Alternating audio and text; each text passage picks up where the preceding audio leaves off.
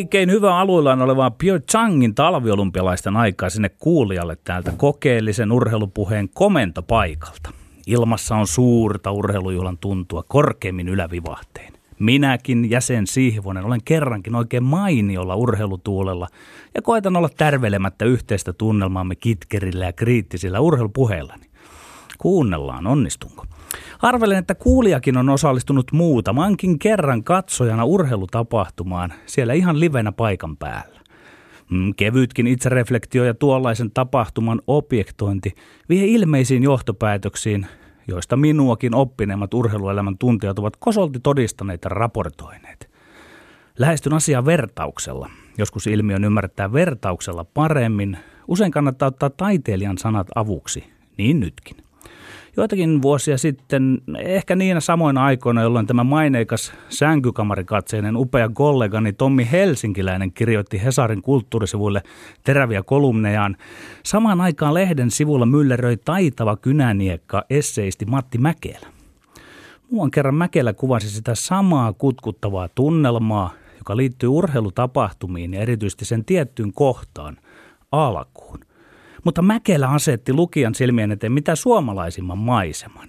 Siinä he, kaksi jo keski-ikään päässyttä pitkän linjan pariskuntaa, olivat juuri astuneet metsään, mitä parhaimmissa mielenaloissa.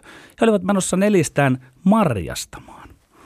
Olikohan niin, että ainakin isäntien anorakkien taskuissa oli hieman miestä väkevämpää? Voi olla, että muistan väärin, mutta yhtä kaikki.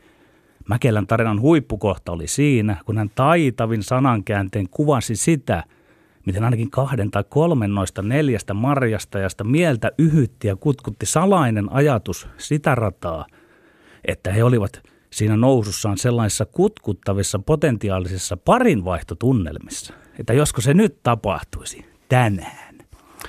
Vuorostaan urheilutapahtuman tunnelma on useimmiten parhaimmillaan silloin, kun se erikoinen ihmisten parvelu on vasta alkamassa, kun lähestytään stadionia, kun sieltä täältä kuuluu kannattajien laulua ja huutoa, kun peli tai kilpailu ei ole vielä alkanut, mutta alkaa aivan pian. Eikö niin, että näin se on? Eikö niin, että siitä vatsaa pohjaa kutkuttavasta tunteesta saa nytkin helposti kiinni, kun vain sulkee silmänsä ja hengittelee syvään? Olen jyrkästi samaa mieltä monien muiden kanssa siitä, että tuossa kohtaa se tunnelma on parhaimmillaan. Ja vaikka itse kilpailun tämän pelin kuluessa koetaan myös hienoja fiiliksiä, ei mikään sittenkään vedä vertoja sille hetkelle, kun tapahtuman alkuun on aikaa vielä se sellainen parahultainen kymmenminuuttinen. Kyllä se vain niin on, että siitä se paras tunnelma sitten alkaa haihtua ja vähetä, kun peli alkaa ja puhumattakaan kun se lähestyy loppuaan. Ihan samoin siinä Matti Mäkelän tarinassa, eihän se pariskunnan marjareissukaan koskaan lopulta johda siihen arjen yksitoikkoisuuden murrettavaan parivaihtoon. No, Tämä kaikki juolahti mieleeni, kun olen lueskennut ja kuunnellut talviolympialaisten esitunnelmista. Aivan kuin kaikki arkinenkin olisi pyhää. Jokainen olympiajoukkueemme jäsen on jotenkin ihmeellinen olento. Siinä on jotakin maagista ja erityistä, kun urheilijat kuvataan tutustumassa vaikkapa vain kisahotellinsa huoneisiin. Tai kerrotaan, miten leijonien pukuhuoneessa on vain yksi vessanpönttö. Kuvitella. Yksi vain. Ihmeellistä, mutta arvatinkin juuri siinä, pöntössä on jonkinlaista olympialaisten tähtipölyä, kun siitä kuitenkin kerrotaan meille. Tavallinen lentokone ei ole tavallinen lentokone, kun olympialaisten tiimoilta kuullaan tarina. No, valetarina siitä, miten leijonat matkusti bisnesluokassa, mutta samassa koneessa ollut Rek Runor joutui lentämään rahvaan seassa. Niin se on, että talviolympiatunnelmakin on juuri nyt parhaimmillaan, kun kisat ovat vain ihan pienesti alkaneet. Vasta huomenna alkaa se hiuksen hieno luiska ja parranpärinä ja tuska. Meillä on tänään tänään vieraanamme tohdin sanoa Suomen johtava talviolympialaisten asiantuntija, Elmolehden toimituspäällikkö, maisteri Jari Kupila. Tervetuloa. Terve, terve ja kiitos, kiitos. Millaisissa odottavissa tunnelmissa sinä, Jari, olet nyt suhteessa juuri alkamassa oleviin olympialaisiin? Tuota, vähän erikoisissa. Tuo kaikki, mitä sä sanoit siitä, että, että, että, että niin kuin tämä odottaminen on mielenkiintoisinta urheilussa, niin mä oon kyllä – samaa mieltä noin yleensä ottaen, että alkuverryttelyt kertoo kisasta enemmän kuin itse kisa. Mutta just näiden kisojen kanssa, niin mulla on ollut vähän semmoinen omituinen tunnelma, että enpä muista, että olisi niin kuin tällä tavalla epämääräisesti niin kuin kisat lähestynyt koskaan kuin just nyt. Ja tuota,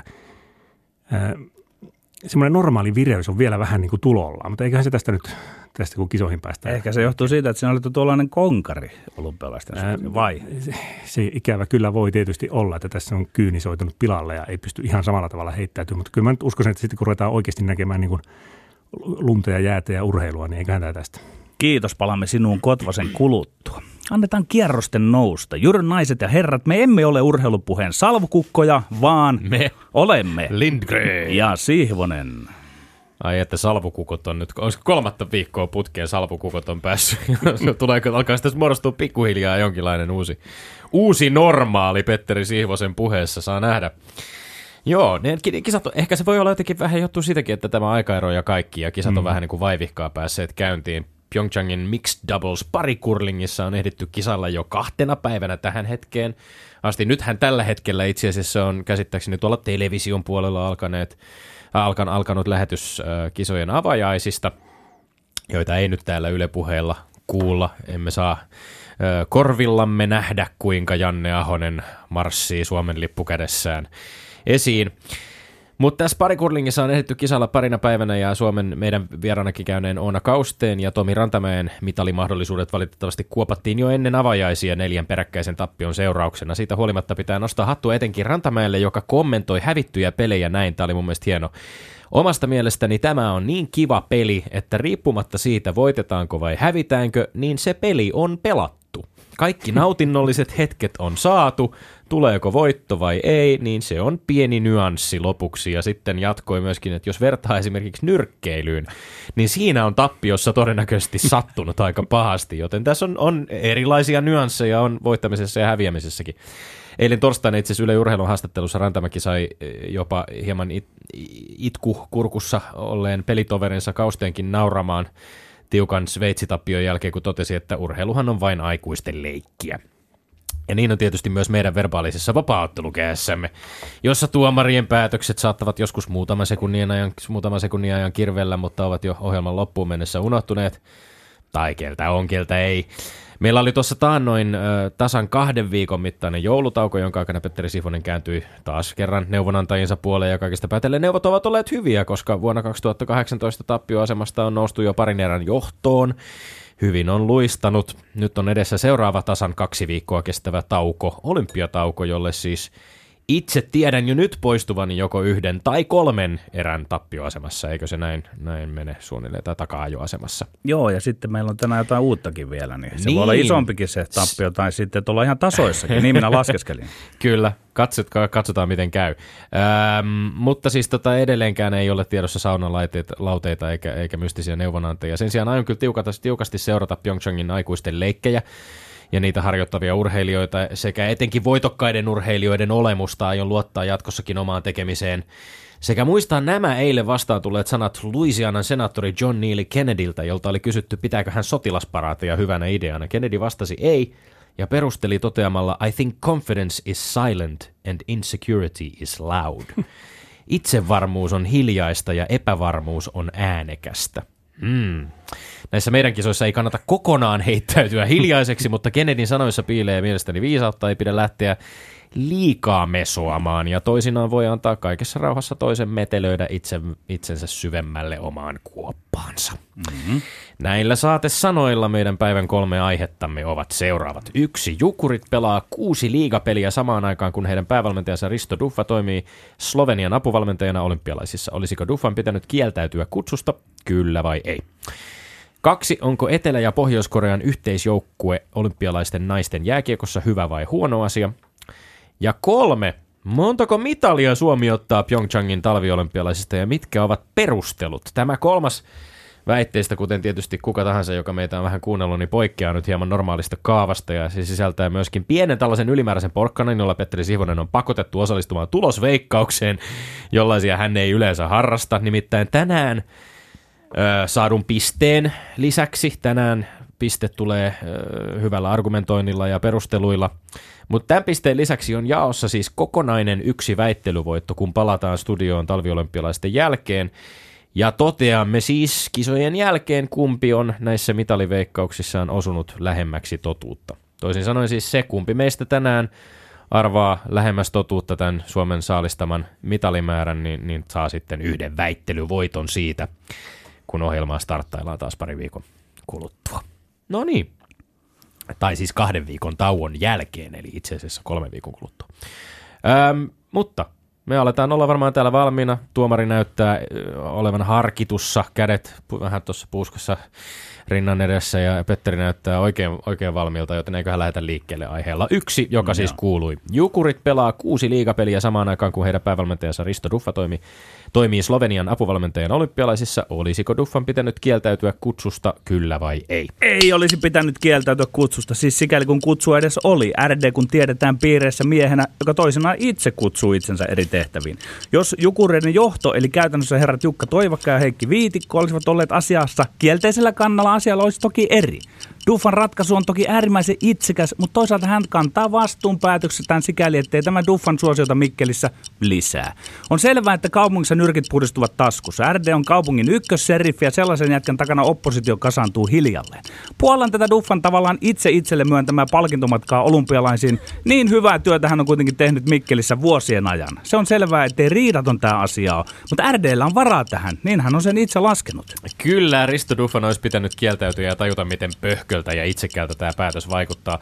Futiksen puolella nousi kauhean poru Keke Armstrongin TV-tehtävistä, joiden takia Ilveksen päävalmentaja jätti yhden veikkausliigaottelun väliin. Nyt Duffa lähtee omien sanojensa mukaan laskemaan eriä Slovenian penkillä samaan aikaan, kun oma joukkue Mikkeli Jukurit pelaa kuusi liigaottelua. Tietysti kyse on siitä, mitä johto ja valmentaja keskenään sopivat. Se on itsestään selvää. Mutta ihan yhtä tärkeää on se, miltä toiminta näyttää ulospäin. Ja tämä kuulkaa, tämä se näyttää sen sortin puuhastelulta, ettei olisi ainoalta täysammattilaisen palloiluliigamme tekijöiltä uskonut. Mä muistan tuon Keke Armstrongin tapauksen. Mä olin siitä jyrkästi sitä mieltä, että päävalmentaja saa itse päättää menemisestä. Mä, sitten mä muistan ääritapauksen 80-luvun Joensuusta, kun päävalmentaja Kari-Pekka Väly Väisänen lomautti hetkeksi itsensä ja antoi sillä tavalla lepoa naamastaan pelaajille. Eli tässä on tämmöisiä monenlaisia eri käytäntöjä, Tommi. Tässä on monenlaisia eri käytäntöjä. Sähän itse asiassa tuossa omassa, omassa argumentoinnissa sanoit, että ymmärtää, että ainoa syy, miksi tämä päätös on Duffalta ihan ok, on, että hänellä on siihen varaa. Kyllä. Vaikka huonoltahan se näyttää. Kyllä. Ja Mikkelissä ei tykätä. Sano Kyllä. vaan ihan rehellisesti, Petteri, että sä et tykkää tästä kuviosta. Ää, siis jos mä olisin johtava jääkiekkoanalyytikko, mikä mä olin ennen, niin mä tyrmäisin tämän. Mutta nyt kun mä oon pohtiva jääkiekkoanalyytikko, niin mä näen ne nyanssit tässä. Tämä on mahdollista tässä yhtälössä, missä Minä... ovat Risto ja Jukurit. Se on siinä mahdollista tässä kontekstissa. Minä voisin vielä jotenkin ymmärtää, jos kyse olisi siitä, että Duffa olisi lähdössä, lähdössä olympialaisiin jonkun joukkueen päävalmentajiksi. Tai joukkueeseen, jonka Duffa syystä tai toisesta tuntee hyvin. Mutta pää, Hän tuntee mutta Kari Savolaisen niin, Nimenomaan, nimenomaan. Hmm. Nyt tämä on muotoiltu Risto Duffan puolelta niin, että kaverille palveluksena piti lähteä. Siis Kari Savolaiselle, jonka kanssa Duffalla on pitkä yhteinen historia. E, e, e, siis tämä tuntuu ihan absurdilta. Tommi, ymmärrätkö että muualla kuin Jukurissa tämä ei olisi ollut mahdollista, mutta kun Duffa meni silloin 2000-luvun alussa sinne, on tehnyt siellä sen pitkän päivän työn, niin siinä tätä voi ymmärtää. Muualla hän, kuin hän, Jukureissa tämä ei olisi ollut ei, mahdollista. Meidän että Mikkelillä jotenkin tyhmempiä vai? Ei, ei, vaan että Duffa on tehnyt siellä niin pitkän uran ja hyvää työtä ja hänellä on hyvät suhteet näihin johtajiin. Että niin palkintomatka. Tätä, tätä pitää ymmärtää. Että tämä pitää ymmärtää palkintomatkana. Äh, ei, vaan Duffan itse, itselle myöntämänä palkintomatkana, jos täsmennetään sitä. Mutta tätä vain Mikkelistä Hän ei mahdollista. Hän tunne joukkuetta, meiltä, sen kuvan sai Hesarin meil, jutusta. Meil, Tähän on ihan käsittämättömän. Ah, pienet alkulämmöt kakkosaihe. Onko Etelä- ja Pohjois-Korean yhteisjoukkue olympialaisten nä- naisten jääkiekossa hyvä vai huono asia? Huono asia, erittäin huono asia. Näin käy, kun oikein pahimmoillaan politiikka sotketaan urheilun. Kun oikein vedetään kansainvälisen tason poliittista sirkusta urheilun ja olympialaisten kustannuksella. Herroillehan urheilu on ihan yksi lysti. Lysti muiden lystien joukossa. Urheilu voi ja urheilun sopii yhdistää ihmisiä, mutta se ei tässä tapauksessa ole urheilu, joka yhdistää, koska tässä rikotaan urheilun eetosta. Tässä rikotaan joukkuepallopelien pyhintä, eli itse joukkuetta ja sen muodostumista. Joukkuepallopeleissä joukkuehenki on kaikki kaikessa. On vaikea kuvitella tällaisessa keinotekoisessa kulississa tässä Etelä- ja Pohjois-Korean yhteisjoukkueessa olisi hyvä joukkuehenki. Tässä on sellainen kaikkien aikojen jopa palloliiton puolen pelin takuun verisen vääryyden ylittävä puolen joukkueen takuu, jota minä en voi hyväksyä, eikä kai kukaan muukaan. Päinvastoin, hyvä asia. Urheilu ei koskaan ole pelkkää urheilua, ja tässä tapauksessa isäntämaa ja kansainvälinen olympiakomitea on ryhtyneet jääkiekkodiplomatiaan. Totta kai osittain urheilun kustannuksella. Käytännössä tämä päätös tarkoittaa ei puolen joukkueen takuutta, se tarkoittaa vähintään kolmea pohjoiskorealaista pelaajaa jokaisessa Etelä-Korean ottelun pelaa pelaavassa kokoonpanossa. Onko ratkaisu urheilullisesti perusteltu? perusteltu? Ei varmasti. Eikä käy kateeksi kanalaiskootsi Sarah Maria, mutta olympialaiset on lähtökohtaisesti poliittinen spektaakkeli ja näytelmä, joka tällä kertaa käydään uhittelevan ydinasevallan etelänaapurissa, ja siksi mun mielestä tällainen kevyt kiekkodiplomaattinen kädenojennus on pelkästään hyvä asia. Jos pyrkimys kahdenkeskiseen liennytykseen, joka voi osaltaan edesauttaa vähentämään jopa sodan uhkaa, jos se merkitsee yhden kiekkojoukkueen muutenkin pieniä menestysmahdollisuuksien heikentymistä, niin hinta on mielestäni hyvin pieni. Kuulinko oikein, käytitkö Lindgren ironisesti tuota termiä jääkiekkodiplomatia? Sä, sun ääni muuttui siinä. Sehän on jääkiekkodiplomatia, kun suomalaiset presidentti Niinistö myöten käyvät pelaamassa valko ja Lukashenkan kanssa. Se on äärimmäistä jääkiekkodiplomatiaa ja vielä mielenkiintoisempaa on se, mitä presidentti Niinistö meidän lähetyksessä totesi, että siitä ei puhuta edes julkisuuteen. Nyt kaikki tehdään ihan täysin avo, avoimesti tavallaan, niin kuin kaikki, kaikki kuvataan ja, julkisesti. Ja se riittää sinulle ja sinulle menee läpi tämä spektaakkeli nyt. Ei, ei mä... mulle olympialaiset ole mitään spektaakkelia eikä näytelmää. Se selvästi siinä määrin kuin ne sulle on. Et mulle urheilun pitäisi olla siinä kaikki, kaikessa ja keskiössä. Ja sä puhut joukkueen muodostamisesta ja joukkueen hengestä tai Kyllä. urheilun koskemattomuudesta. Ei saa kajota. Eihän tämä poikkea juurikaan siitä, miten vaikka lukuiset kansallisvaltiot ovat omia urheilujoukkueitaan kooneet kesä- tai talviolympialaisiin, rekrytoineet urheilijoita muista maista. Ainoa vaan, että syyt ovat Ei hieman toisenlaiset. Eroa. Pohjois-Korea on kyseessä tässä nyt. Ai nyt meni kauhistelun puolelle. Meni loppuko argumentti, kun pitää mennä Kyllä, kauhistelun puolelle? Tähän, tässä kohtaa loppu, että kun urheilua käytetään siis tämän sinun, sortin jos, tuota jos, jos sä haluat palata siihen Lukashenkaan ja Venäjään ja eurooppalaiseen diktatuuriin, jossa ilmeisesti sinunkin mielestäsi on ihan ok järjestää jääkiekon MM-kisoja, ei mutta sit, kun ollaan ole. Yhtä... Ei ole vai? Ei. Et ole Mä olen muuttanut kantaani siitä. Mä oon muuttanut kantaani siitä, että valko ei pitäisi enää viedä lätkää. Niin, hyvä. Niin. Eli... Mut, urheilu ja olympialaiset ovat politiikkaa. Ne on politiikkaa silloin, kun aktiivisesti tehdään tällaisia ulkoisia poliittisia tekoja, ja ne on politiikkaa silloin, kun näennäisesti väitetään, että tässä on kyse vain urheilusta. Pitkä huokaus ja murahdus. niin, niin on oikeus myös kongin kumahdettua huokaukset ja murahdukset. Niistäkin on tullut joskus sanomista meidän kuuntelijoilta. Joo, joo. Että ei saisi niinku sais näyttää huo... tunnetta. Niin, ei saisi näyttää tunnetta. Jo Pyritään vaikuttaa tuomariin. Mutta nyt on mielenkiintoinen. Nyt on nimittäin on. mitaliveikkaus. Nyt, nyt, Kats... nyt urheiluasiantuntijuus katsotaan, katsotaan, mitä tapahtuu. Oletko Petteri päättänyt vielä, aiotko tällä kertaa seurata olympialaisia vai et? Kyllä, jääkiekkoa. Ah, okei, okay. no niin, mm. hyvä. Toivottavasti jotain muutakin. Me ei ole televisio. Ää, niin, mm. se, sehän näkyy nykyään vaan siis tuota lineaarisesta telkkarista tämä urheilu. Ai ja. Joo. No niin, kolme. Montako mitalia Suomi ottaa Pyeongchangin talviolympialaisista ja mitkä ovat perustelut? Viisi mitalia tulee, tai neljä, mutta sanon, että viisi. Olen kai velvollinen argumentoimaan, miksi näin alhasta määrää mä povaan. Arvelen, että hiihtomme romahtaa näissä kisoissa, ja väitteeni on kova. Nyt kun hiihdon ympärillä kuhisee tämä verimanipulaatio-homma, meidän tyttöjen ja poikien puhtaus nousee kunniaan. Hiihdossa on olikin mahdoton nousta vähäverisenä palkintopallille olympiatasolla. No, ampumahiihto on eri juttu, siinä on se ampuminen mukana. Sieltä nasahtaa mäkärä Mäkäräisen Kaisalle jopa kaksi mitalia. Mäkäräisen huono arvokisatuuri lakkaa nyt. Kuten mä täällä sanonut, ei hänellä ole mitään arvokisakammua. Lätkässä tulee pari himmeämpää mitalia, naisille pronssia miehille joko hopeita tai pronssia. Venäjä ja Ruotsi ovat muuten kovia miesten jääkiekossa. Sitten se viides mitalli, tota, olisiko joku naisten viestihiihto, Öö, ei, ei, mä muutan vielä kantaa, niin ei tule viidettä. Neljä piisaa. Sanon sittenkin neljä, eli mäkäräisen jääkiekkoiden varassa ollaan. Neljä. Suomi ottaa Pyeongchangista kahdeksan mitalia. Siinä on hyvät uutiset. Huono uutinen on se, että ei ole luvassa yhtään kultaa. Veikataan kolme hopeaa, viisi pronssia. Tämä kahdeksan mitalia ei sen sijaan ole veikkaus, vaan se on laskettu tarkalla tieteellisellä metodilla, joka perustuu siihen, että edelliset yhdeksät talvikisat Sarajevosta 1984 alkaen ovat tuottaneet Suomelle keskimäärin 7,88 mitalia per kisa. Nyt on aika osua juuri tuohon keskiarvoon, kun maastohiidosta tulee neljä mitalia, josta Pärmäkoski ottaa kaksi tai kolme. Lisäksi mitaleita on luvassa yhdistetystä ampumahiihdosta, pikaluistelusta sekä lumilautailusta oman arvioni mukaan yksi jokaisesta lajista. Ja jos joku näistä notkahtaa, niin ehkä jompikumpi kiekkojoukkueistakin saattaa venyä mitaliin. Yhden yllätyskullankin pystyn silmäni sulkemalla näkemään, ja jos sellainen tulee, niin sen ripustaa kaulaansa joko Niskanen, Pärmäkoski tai Mäkäräinen.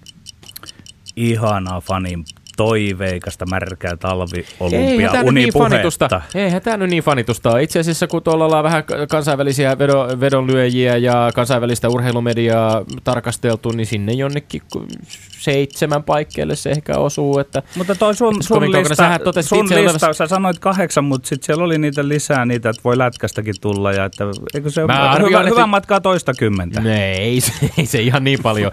Toki on, on nähnyt niinkin hienoja veikkauksia, että 13, 15, ei kuka, kuka Hienoja. tietää. Joo, joo, kyllä. Eikö toi ole hieno toi mun, että neljä, realistinen? Niin, niin, no siis me, muista, nyt kun tässä kello kuitenkin tikittää Niin. vielä ja me ollaan molemmat omat argumenttimme mm. Pääsuuntaisesti Joo, esitetty, niin mun mielestä kiinnostavaa tässä on nyt se, että jos me ajatellaan, että meillä on neljä ja kahdeksan, Ja tulee niin ku, kuusi. kuusi on nyt se meidän niin kuin vaaran luku. Meillä on kuusi on se riski, että jos kuuteen osutaan, mm. me ollaan molemmat yhtä lähellä.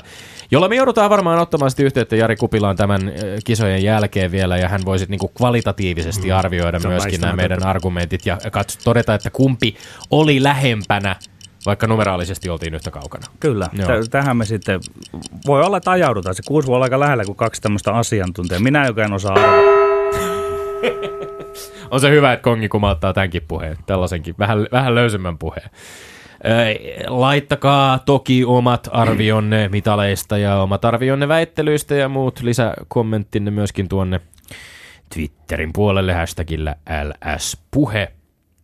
Toki saa siihen lisätä jotain talviolympialaisten hashtagejakin. Mä en ole niitä Pyeongchang-hashtageja vielä edes op- op- opetellut itsekään ja ottanut haltuun, mutta aivan hetken päästä kuulemme, mitä tästä väittelyväännöstä on Jari Kupila mieltä. Yle Puheessa.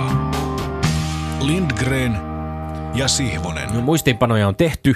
Öö, Kupila näyttää valmiilta. Ja tässähän on käytetty sellaista tapaa, että siis voi edetä etuperin tai takaperin tai mikä nyt jännityksen säilyttää kaikkein parhaiten loppuun asti. Tässä, tässä nyt on väistämätön poukkoileva Hyvä. eteneminen. Minä ehkä äh, ensin täytyy sanoa, että tämä on mielenkiintoista. Oma, omaan perusluonteeni ei ole kovin tämmöinen erotuomarin.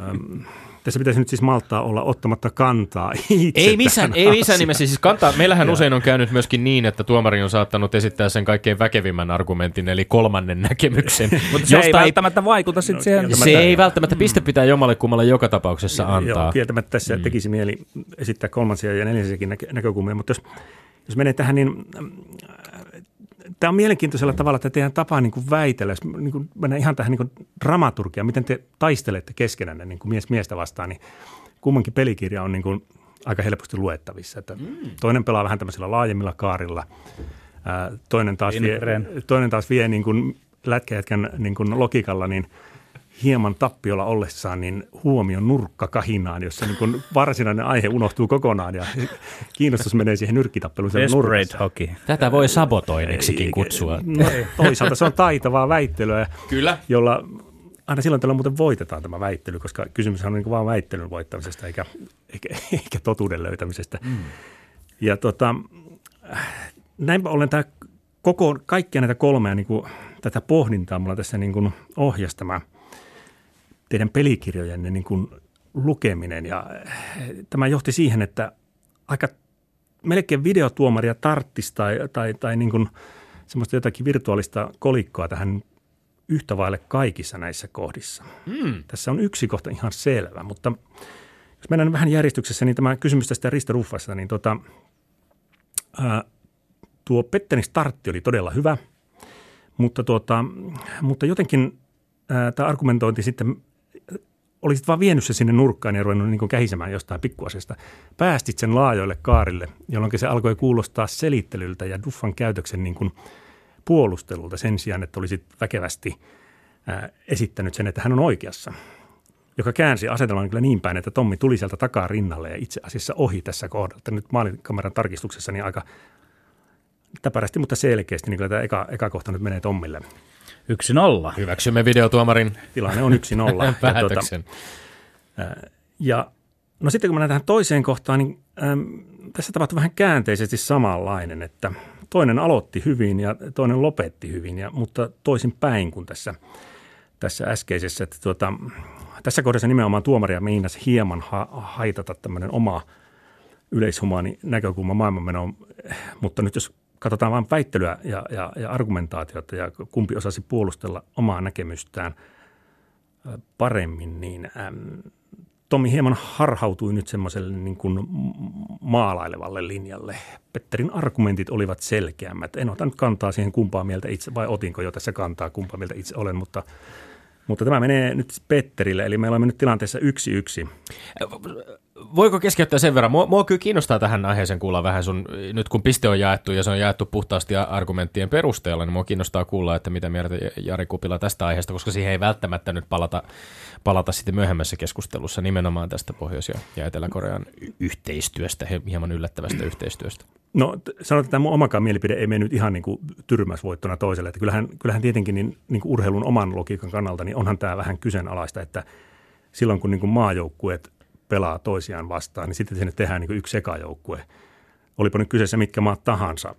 Mutta tietysti tämmöisessä tilanteessa, kun näiden kisojen ympärillä nyt on, on niin kuin aivan erilainen lataus kuin mm. koskaan, niin ehkä tämä on jonkin sortin tämmöistä olympialiikkeelle hyvin tyypillistä kyynistä realismia, että jos on mahdollisuus ää, antaa ulospäin tämmöinen niin kuin signaali, että me tehdään tässä nyt vähän niin kuin liennytystyötä, niin ehkä se tässä kohdin juuri tämän joukkueen kohdalla niin on, on ihan tehtävissä. Mä, mä niin kuin hyväksyn henkilökohtaisesti tämän asian, mutta siinä on kieltämättä kyllä semmoinen, semmoinen että eihän tämä nyt ihan niin kuin urheilupäätös ole. Kyllä.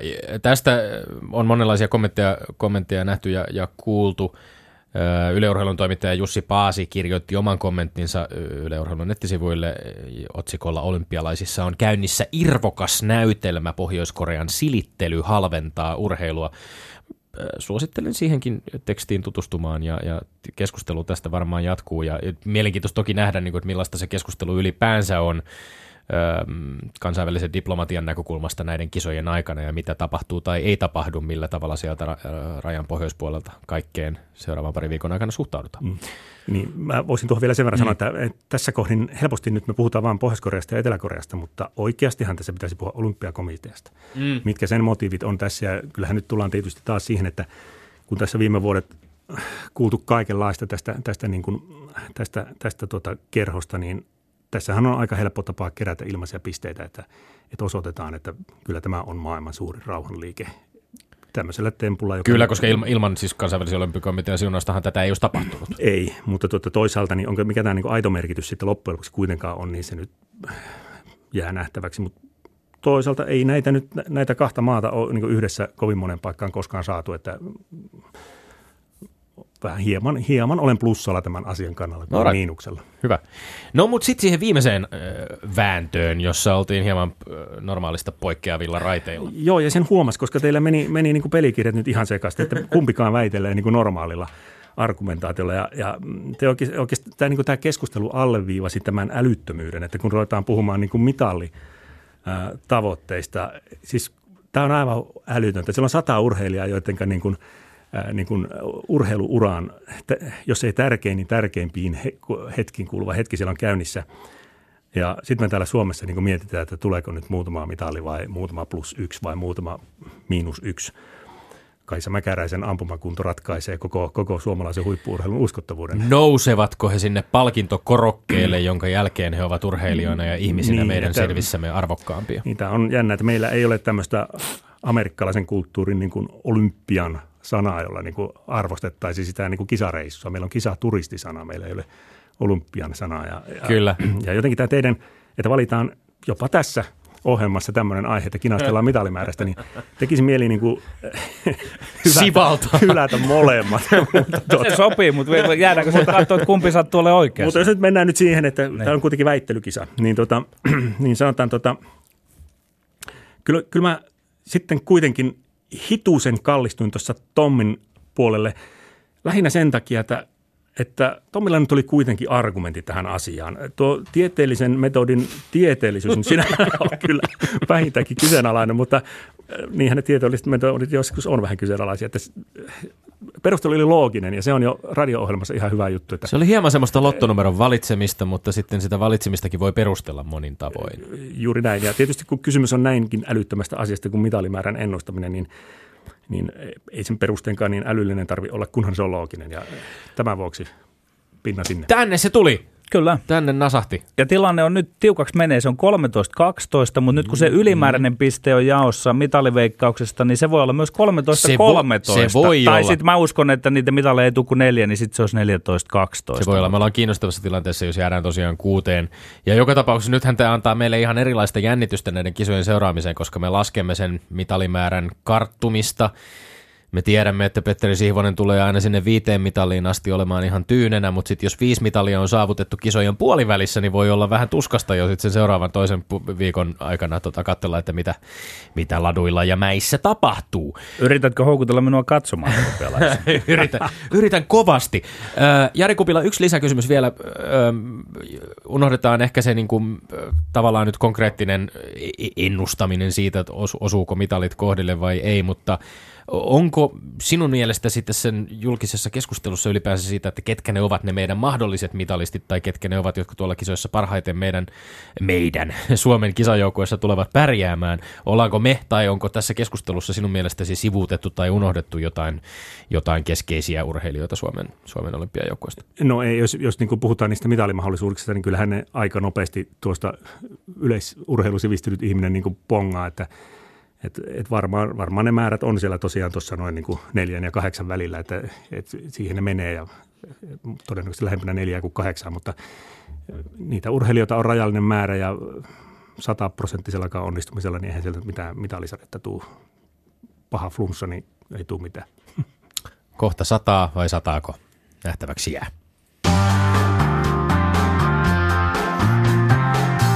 Ylepuheessa Lindgren ja Sihvonen. Hmm. Mitalimääristä puhuttaessa on itse asiassa, tätä keskustelua voisi jatkaa suoraan, suoralta kädeltä, koska, koska eh, Jari Kupila pohdit tuoreimmassa ä, Elmo, Elmossa, tai itse asiassa, äm, ä, ei kyllä, tuoreimmassa Elmossa, nyt pitää miettiä, että onko se, se eilen ilmestynyt vai, vai viikko sitten ilmestynyt, mutta pohdit sitä, että millaista muutosta on aikaan saatu talviurheilun puolella 2008 kesäolympialaisten jälkeen käynnistyneen huippuurheilun muutosprosessin seurauksena. Ja johtopäätös oli aika lailla se, että urheilun arkeen on tullut paljon hyvää, on tullut akatemioita, tutkimuksen hyödyntämistä valmennuksessa, verkostoitumista, kansainvälistymistä, mutta silti Torinon jopa pettymyksenä pidettyjen kisojen yhdeksän olympiamitalia olisi nyt alkaneista kisoista useimpien mielestä jättipotti. Mm. No, kahdet, kisat, kahdet, kahdet edelliset kisat, niitä mitaleita on tullut viisi, jos edelleen tässä mitalimäärässä pidättäydytään, mutta missä mättää? Onko, onko, onko tavallaan, samassa artikkelissa nostat esiin esimerkiksi maastohiihdon yhtenä sellaisena esimerkkinä, jossa on menty jollain tavalla vähän laajemmin eteenpäin, mutta sitten toisaalta toteat, että, että on muutamia lajeja, jossa jossa tuntuu siltä, että kehitys vähän niin kuin junnaa. Niin, tässä on vähän käymässä tämän koko huippuurheilun kanssa nyt semmoinen ilmiö, mikä meillä on niin jalkapallosta tuttu. Että kyllähän suomalainen futis on mennyt kovin, kovinkin paljon eteenpäin. Se on ihan oikein, kun sanotaan, että eteenpäin on menty. Mutta kun se maailma perhana menee vielä enemmän eteenpäin. Ja, ja nyt näissä niin kuin talviolympialajeissa niin on tapahtunut niin kuin viimeisen parinkymmenen vuoden aikana aivan valtava murros. Että, että ensinnäkin sinne on tullut maita lisää, jotka suhtautuu tähän hommaan niin kuin tosissaan. Ja sitten se tosissaan tekeminen, mitä se tarkoittaa, niin on, on, on niin kuin ihan, ihan eri asia kuin mitä oli tosissaan tekeminen 20 vuotta sitten. Ja tavallaan se kokonaisvaltainen vaatimustaso, mikä, mikä niin kuin kaikkiin talviolympialajeihin jo liittyy, niin, niin se on vaan niin kova, että vaikka Suomessa on menty eteenpäin, niin, niin se on vaan ollut vähän semmoista, niin kuin, että ei ole hävittynyt niin paljon kuin ennen. Että, ei, että varsinaisesti ei ole kiinni saatu juuri ketään. Osittain tuossa analyysissäsi myöskin puutuit siihen, että, että vaikkapa tässä niin kuin Torinon kisoissa, niin osittain syy siihen, että miksi suurimmilta mitalitoivolta kisat meni hieman penkin alle, niin kyse oli valmistautumisesta ja siitä niin kuin kisan aikana, kisojen aikana mahdollisimman suotuisien olosuhteiden luomisessa epäonnistuttiin. Arvelet, että siinä ollaan, ollaan myöskin menty eteenpäin semmoisessa ammattimaisemmassa lähestymisessä, kun sinne kisoihin mennään. Miten kaikki valmistelut on tehty, millaiset taustajoukot on mukana ja niin edespäin? Joo, siis tämähän on, siis jos joku oppi sieltä Torinosta silloin otettiin, niin kyllähän silloin käytiin aika kovaa niin kuin sisäistä keskustelua tuolla, tuolla niin kuin huippurheilupiireissä, että ei, näin ei voi enää mennä kisoihin. Ja tota, tämä kuvio on niin kuin hissun kissun tässä parantunut. Jo, jo Sotsi oli sillä tavalla, että kyllähän suomalaiset niin kuin hiihtopuolella niin kuitenkin sen aika hankalan olosuhteen hallitsi siellä niin kuin keskimääräistä paremmin. Että norjalaisilla romahti koko huolto siellä. Suomella ei niinkään, saatiin ehkä jopa jonkinlaista etua ja, ja muutenkin semmoinen niin kuin sen kilpailutilanteen hallitsemiseksi, niin onhan tässä onhan tässä tehty niin kuin paljon asioita.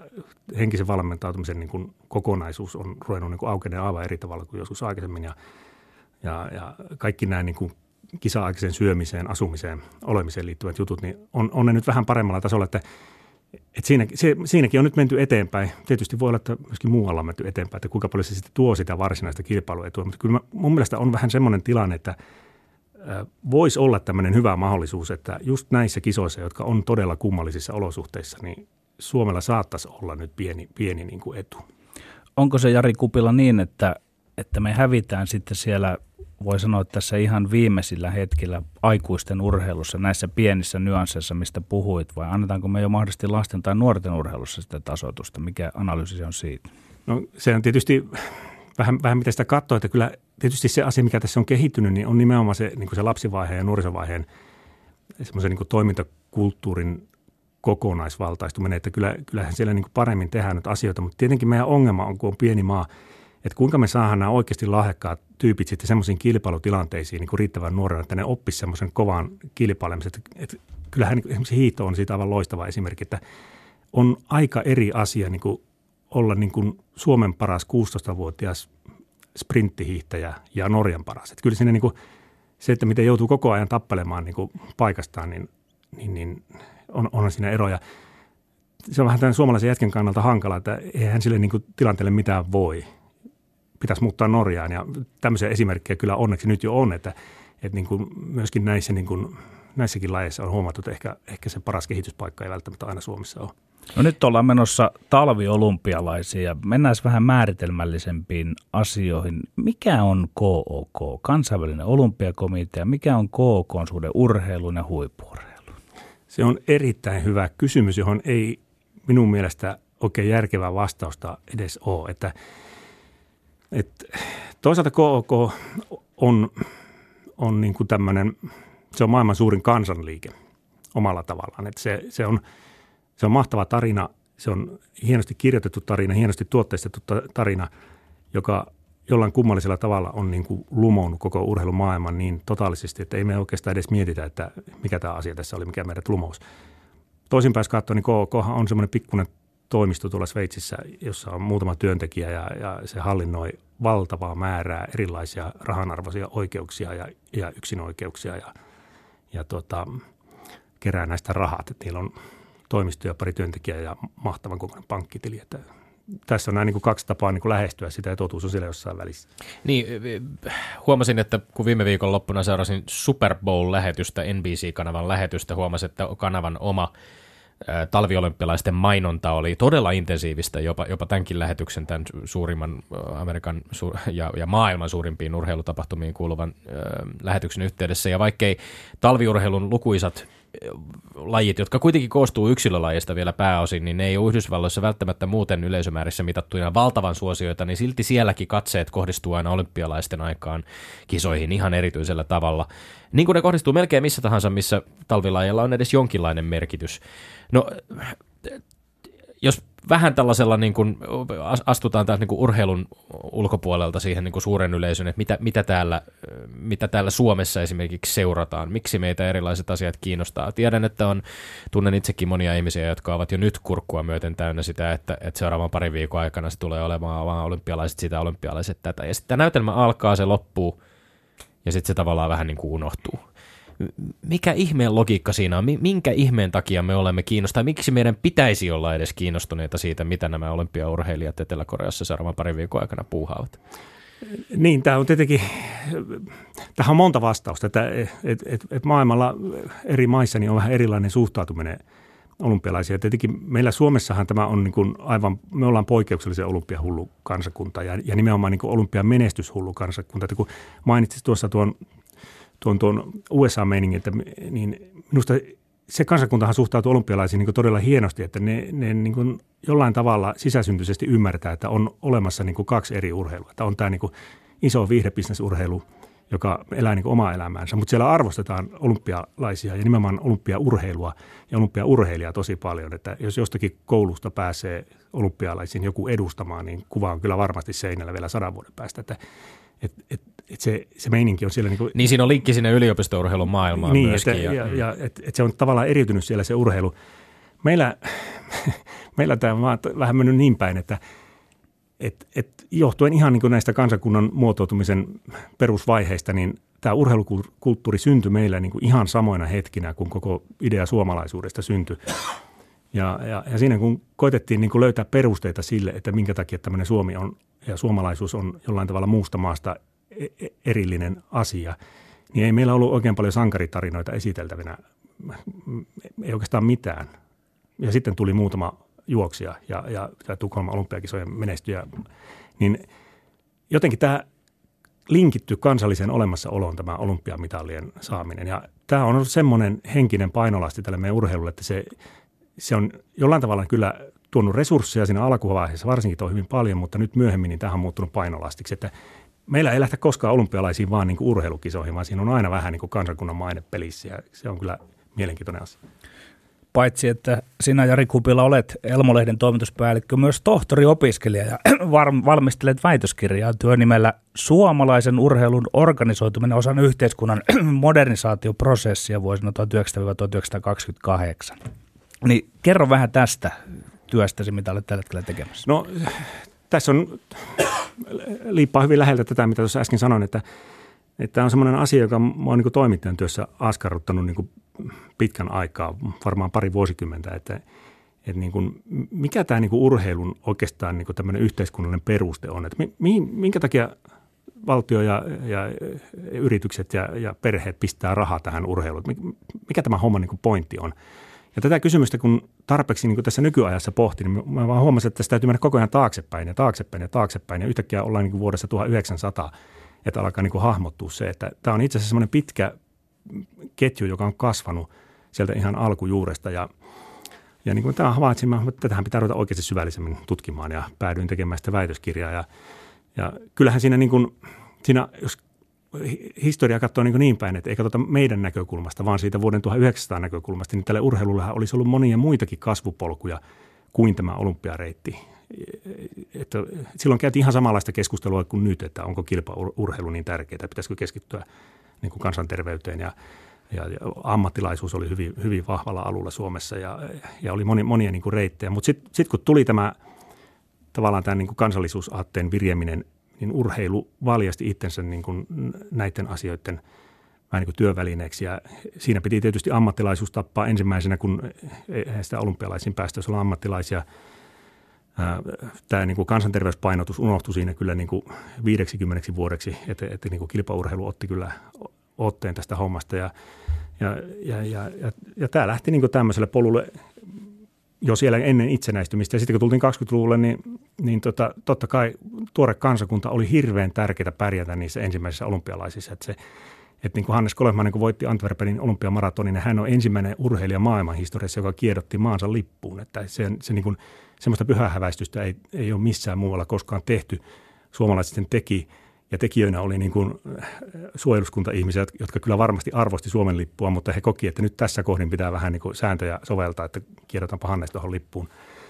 Ja tuota, Paavo Nurmesta tehtiin samalla, koko se tarina oli silloin semmoinen, että ikään kuin tarvittiin sitä. Ja tätä mä tutkin. Niin sitä tarvittiin silloin, mutta tarvitaanko sitä tänä päivänä? Jotenkin tämä on niin jännä, jännä ajatus, että onko kyse sitten niin kuin pelkästään meidän, meidän suhteessa esimerkiksi siihen kansallisuustunteeseen, kansallisuusaatteeseen ja siihen hurmokseen, jota me koemme. Onko se jollain lailla semmoinen niin kuin, äh, muusta nationalismista erillään oleva semmoinen vähän niin kuin, jos nyt viitataan tähän vaikka tähän aikaisempaan määritelmään siitä, että urheilu on aikuisten leikkiä – mm. niin onko kansallisuushurmoskin, jota me koemme meidän urheilijoiden puolesta vähän niin kuin sellaista nationalistista leikkiä, jossa ei olla itse asiassa ihan tosissaan?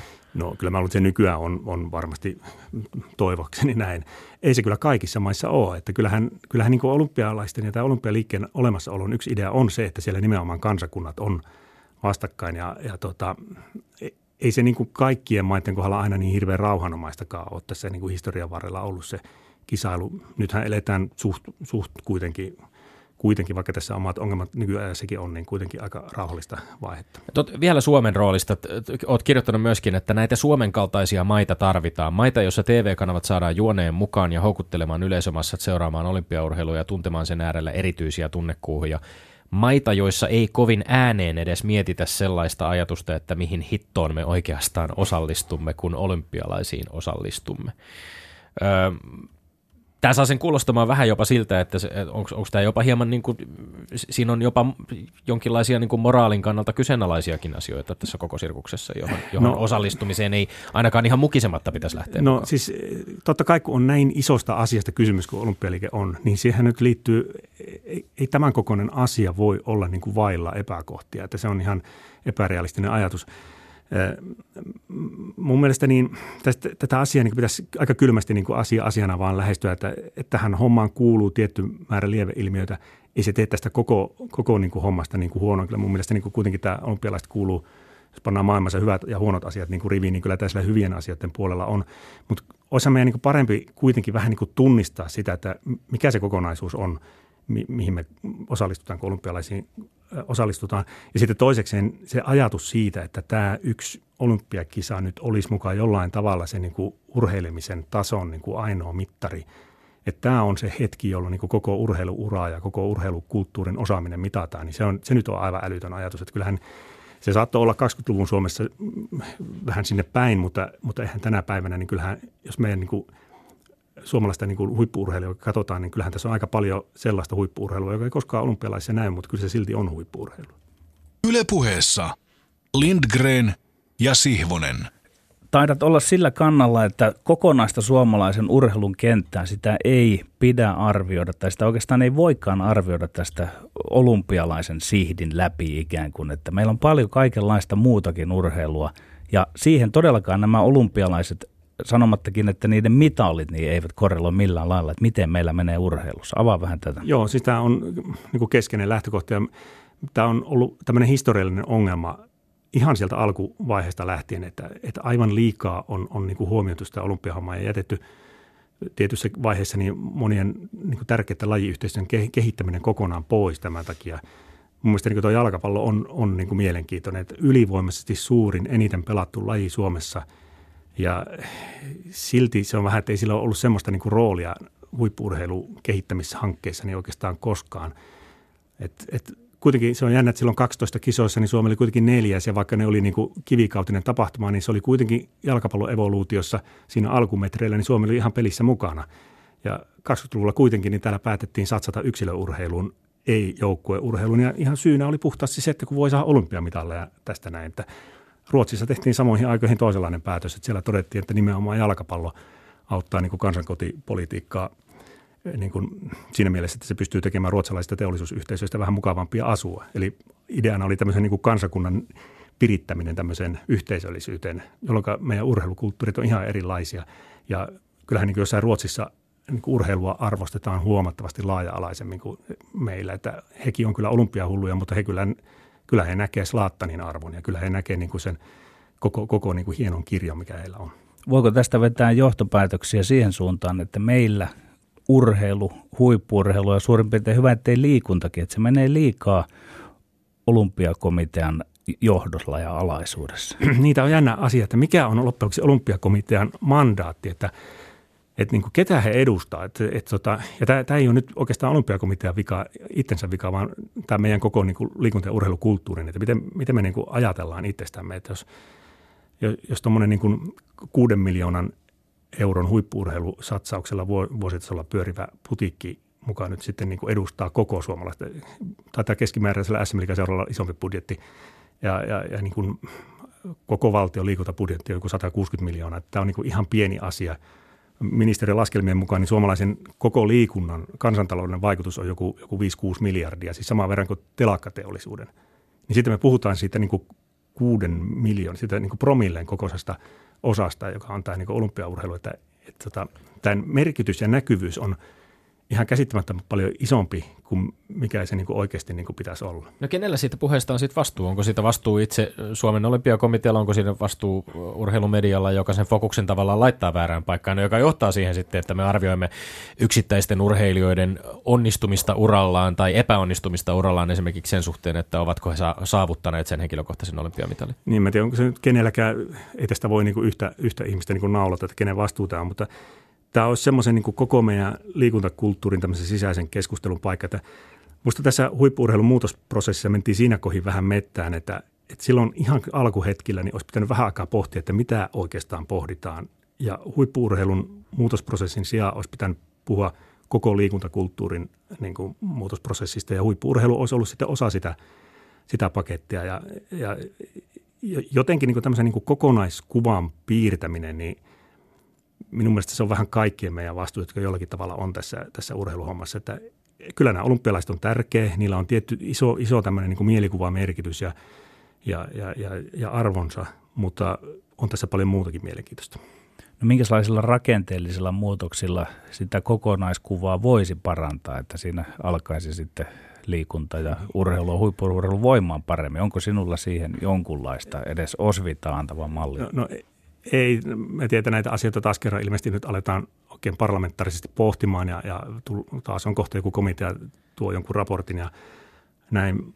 Mulla itsellä on vähän semmoinen olo, että tässä on nyt menty kymmenen vuotta aika, aika lailla vikaan, että, että nythän tämä idea on se, että kaikki on kasattu ikään kuin olympiakomitean sateenvarjon alle. Koko suomalainen liikuntakulttuuri ja urheilukulttuuri on nyt ikään kuin olympiakomitean sirkus ja Muista tämä on, tässä on niin niin kuin rakenteellinen valuvika, että miten, miten se nyt voi niin olla, että tämä yksi toimisto niin kuin ohjaa koko hommaa. Käytännön tasollahan se ei tietenkään niin ole, että kyllähän nämä isot pallopelit elää ihan omaa elämäänsä ja itse asiassa yksilölajitkin ne, jotka toimii, elää omaa elämäänsä ja seuratasot elää kaikissa lajeissa omaa elämäänsä. Ei ne paljon niin olympiakomitealle soittele. Niin, oli, oli mukana seuraamassa viime viikonloppuna palloliiton tämmöistä seuraajien palloliittotapahtumaa täällä Etelässä, jossa, jossa keskusteltiin myöskin siitä, että millä tavalla harrastaminen, koulunkäynti, koulujen käytössä olevat tilat, millä tavalla kunnat ja sitten totta kai se niin kuin perheen arki esimerkiksi linkittyy. Eikö tässä ole semmoisen niin käytännön arjessa, jossa me itse asiassa urhe- saataisiin ylipäänsä nuoret liikkumaan enemmän ja, ja harrastamaan ja urheilemaan ja sitten myöskin pystyttäisiin järkeistämään sitä logistiikkaa, että meillä on paljon valtava määrä, tästä puhuttiin paljon täällä palloliiton tapahtumassa, että on valtava määrä esimerkiksi niin kuin koulu, koulujen tiloja, joita voitaisiin hyödyntää entistä tehokkaammin. Ei niin, että oppilaat menevät koulusta kotiin ja ovat siellä useamman tunnin ja sitten heidän vanhempiensa pitää kuskata heidät harrastamaan jonnekin. Ja ollaan otettu esimerkkejä muun muassa Islannista, jossa on kuskattu Joo. jopa, tosiaan jossa futis on ollut huikeassa nousussa, jossa tyttöjä ja poikia on kuskattu jopa kesken koulupäivän bussilla harjoittelemaan ja sitten takaisin kouluun. Joo, siis näitähän tapahtuu. Että siis, tämäkin on yksi asia, kun me puhutaan olympiakomiteasta ja koko urheilukulttuuri nähdään olympiakomitean tilanteen kautta niin me nähdään tämä asia monessa kohtaa aivan liian synkkänä. Et suomalaisessa urheilussa tapahtuu hirveän hyviä asioita paikallisella tasolla ja just niin kuin kuvasit, että järkeviä semmoisia niin niin käytännön älynväläyksistä nousevia toimintamalleja on paljon ja että jos miettii tätä niin kuin rakenteena, niin mä oikein tiedä, ehkä me pitäisi lopettaa tämmöinen niin rakenteiden ja kaavioiden seinälle piirtely ja enemmän niin kuin vähän niin kuin ajatella sillä niin tämmöisen vapauttamisen filosofian kautta. Että, Pääministerimme kannustaa kaavioihin seinällä. Niin, että tuota, enemmän, enemmän vähän siihen, että uskoa tämmöisen niin sissihenkeä, että suomalaiset on aika hyviä toimimaan omassa arjessaan, tekemään tämmöistä niin kuin kivaa lähi, lähipiiritoimintaa, mutta hirveän huonoja me ollaan niin kuin kuuntelemaan käskyjä, mikä tulee jostain Helsingistä. Jari Kupiala, kuvasit hyvin sitä, että mitä tapahtui siellä 1900-luvun alussa. Nyt on ajat muuttuneet. Voi sanoa, että silloin yhteiskunta katsoi urheilun päin olet nyt jossain sanonut tai kirjoittanut sitä, että tällä hetkellä, kun tämä yhteiskunta on, se on huomattavasti monimutkaisempi tällä hetkellä, mitä se oli silloin, niin urheilun perustelu sinne yhteiskunnalle, se on ollut ontuva. Mitä olet tavallaan sillä tarkoittanut? No juuri sitä, mitä tuossa jo vähän aikaisemminkin sanoin, että, että kaikessa tässä toiminnassa niin urheiluliikkeellä on, on taipumus pitää omaa tärkeyttä itsestään selvänä. Että itsestään selvästi suomalaiset ymmärtävät, että kyllä urheilulle pitää antaa rahaa ja kyllä urheilua pitää tukea. Ja sitten urheiluporukoissa ihmetellään, että no on sellainen hemmetti, kun ei tuu sitä rahaa. Että kun, varsinkin näillä niin valtakunnallisilla tasoilla niin krooninen talouspula on jatkuvasti. Olympiakomitea elää käytännössä valtion elättinä. 80 prosenttia budjetista tulee valtiolta. Se on täysin käsittämätön tilanne, jos puhutaan niin putikista, joka, joka niin johtaa suomalaista huippuurheilua, että miten se ei pysty itse, itsensä elättämään – nämä kaikki on merkkejä siitä, että jostain syystä niin yhteiskunta ympärillä ei tajaa luottaa näihin urheilun puheisiin sen verran, että antaisi näihin rahaa. Että, että kyllähän, kyllähän Suomessa rahaa on, Suomessa on myöskin urheilusta kiinnostuneita ihmisiä ja on urheilusta kiinnostuneita raha-ihmisiä, mutta, mutta ei nämä raha-ihmiset anna hyvää rahansa niin kuin mihinkään niin kuin muuten vaan. Että tämä nykyaika on mennyt vielä kaikki puoli muutenkin sillä, että pitää kaikkia asioita pystyä perustelemaan paremmin kuin ennen, että ihan vaan vanhasta muistista ei asioita hoideta. Eli urheilu tarvitsisi suhteessa yritysmaailmaan enemmän parempia ja tehokkaampia loppareita vai? Loppareita ja sitten ennen kuin päästetään edes niitä loppareita, niin pitäisi miettiä se oma idea siitä, että no mikä se on, millä me myydään. Ja urheilussa on ollut vähän semmoista heikkoa itsetuntoa, että ei ole luotettu siihen omaan tarinaan, että se urheilu urheiluna olisi tässä se hieno asia.